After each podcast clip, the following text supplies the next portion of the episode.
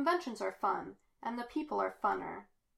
At Gravity Falls, Invader Zims, Dexter's Lab, Scooby Doo, and Johnny Bravo fic. Written by Deza Girl. Read by Dr. Fumbles McStupid. Summary Mysterious Mysteries Annual Convention, known informally as MyMyCon, tends to attract a lot of strange con goers. While the Pine siblings decide to go to the gathering, they meet some of these strange people. Or, in which Dib Membrane is convinced that Bigfoot is at the Sherlock booth, waiting for an autograph, Velma Dinkley loses her glasses for the hundredth time, two arch enemies argue over ownership of a Cthulhu plushie, and a perfectly pompadoured man loses his nerdy escort. Listen to me, Mabel. You do not go farther than three feet from me at this convention. There are people here, people who. Dipper Pines' protective older facade crumbles as his eye drifts over a tall figure with a black trench coat and a jet black spike of hair. Apparently, don't understand that trench coats are out of style and have been for like three centuries. Seriously, in a public place. The figure turns around and reveals a scowling teenager with large round spectacles. Hey, it's an authentic leather replica of Mulder's black trench coat. His eyes are narrowed and his stance is defensive. Beside Dipper, Mabel blinks owlishly and looks up at the teen. What's Mulder? she asks curiously. After a long pause, during which Dipper buries his face in his hands, exasperated. After all, his own sister didn't know of the X Files. The teenager's face goes blank. I don't have time for this, he says finally, shaking his head, especially not when there are supernatural creatures all over this con. Dipper looks skeptical, while Mabel absently pats the furry cat on her sweater. Really? he says. The teenager looks frustrated. Totally! Just, ugh, look, over there, at the Sherlock booth. Mabel looks over confused. Why is that there? I thought this was like a monster convention. The teen sighs. It's supposed to be, but no, it's mysterious mysteries. And hey, a detective solves mysteries, diluting the purity of our supernatural focus. He shakes his head. But anyways, look! Look at the incredibly hairy man standing at the booth! Before Dipper can ask the point of this, the teen exclaims loudly, He's Bigfoot! Gathering a lot of strange looks from security and the congoers. See, they've got their people everywhere. Or should I say, they're monsters! The aforementioned hairy man turns around, revealing a bearded face with a wibbling lower lip and an extremely full head of hair. A security guard begins to approach the teen. Sir, you're upsetting our patrons. We're. They even have people on the inside. The teen leans close to the two siblings and whispers two word constant vigilance before straightening up. Well, nice meeting you two. Dib Membrane's the name. I have a blog. It's pretty great. By now the guards firmly grab both of Dib's arms. You should leave of your own free will for a little while, calm down, and then come back.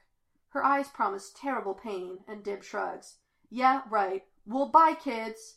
Hey, we're young adults. Mabel objects at the two quickly retreating figures. As the two lose themselves in the large crowd, Mabel turns to Dipper. Wow, what a weirdo, huh? she says cheerily. Her brother's face is deathly pale. Uh, Dipper? No, no way. He can't be Mothman. No, oh, oh, way. Dipper? Mabel asks, reaching out to her brother. Dipper turns to her with a furious expression. Agent Mothman is bananas, he shouts. Absolutely nuts. And this whole time I was talking to him over the swollen eyeball network, and he sounded so not crazy. And then, now, Dipper's gaze turns crazed. Mabel, he says quietly. Dib is a relatively common name, right? Mabel blinks and merely nods.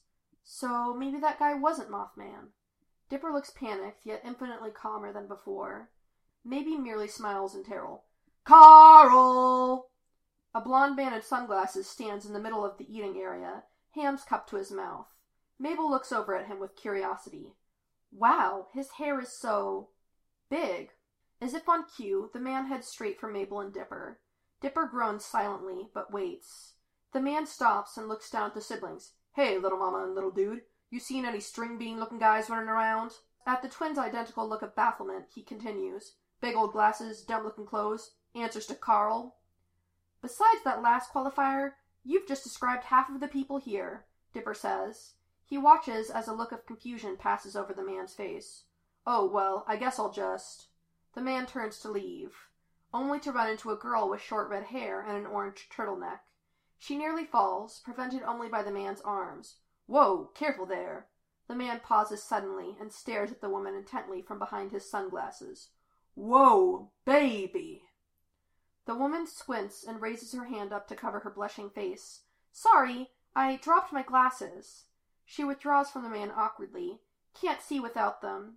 Her face suddenly crumples. The twin watches awkwardly as the man takes hold of the woman's hand gently. His voice has dropped down to a kind whisper. Don't worry about it, pretty lady. I'll help you look for him. Dipper looks unimpressed. What about Carl? Johnny Bravo, the man says. He then proceeds to bow. Mabel looks amazed, while Dipper looks disbelieving. The woman stands confused before wretchedly speaking, Oh, um, Velma, Velma Dinkley. The woman reaches her hand out blindly, and Johnny takes it. After a few moments, Mabel's stomach growls. We should go eat, says Dipper. Mabel nods, and their brown topped heads bob off into the crowd, leaving the two congoers staring at each other, the blond man still clutching the woman's hand stupidly. Well, Mabel chirps, the choky chicken was pretty great. It is your fault! A red haired teenager shouts from next to Dipper and Mabel. His vaguely German accent, however, makes the words sound quite different. You are the one who decided, oh, we should go to the con. We should see the Elder Gods claw machine. And now look. Uh, the redhead waves a Cthulhu plushie in a taller, dark haired boy's face. We have this thingy, and we are not even supposed to be at this place. The taller boy's voice is nasally. So, it's not my fault. Maybe if you weren't staring at the stupid machine with that stupid look like you wanted one so bad. This is not my fault, Mandark. You, you won the stuffed thing. The redhead shoves the plushie into the other's hands. He shoves it right back. It's yours, stupid. I don't want it. Then why? For you, moron. I know you didn't want to come, and you skipped a lab day at school to come here anyway. Poor decision on my part. The redhead sniffs, but he accepts the plushie. All right. Are you sure you can get into the database and make the absence disappear? Though the dark-haired teen's face looks perfectly composed, his hand twitches nervously as he wraps his arm around the redhead's shoulder. Yes, Dexter, trust me. The redhead stares at the plushie before relenting with a small smile. Okay, maybe if I tell Mom that I stopped by the card shop and bought it. That's the spirit, the taller boy says, and the two drift off into the crowd. Mabel looks at Dipper with a lost expression. Do people always get this weird at conventions? Dipper shrugs. This is my first one too, Mabel. Hey! He points towards a booth with a crudely painted vampire on it. Want to get some candy fangs? Would I? The twins scamper over to the booth, grinning, unknowing of the pair of eyes resting on the back of their heads. Interesting, a dark figure murmurs, chewing eerily on a pack of gummies shaped like ghosts. They seem to attract strange things. The other figure rolls its eyes. We're at a con. Shut up and enjoy it and stop scooping out potential investigators. The figure sighs and nods, and two congoers in all black slink over to the Sherlock booth unnoticed, and watches a hairy man gets his shirt signed by Martin Freeman. End.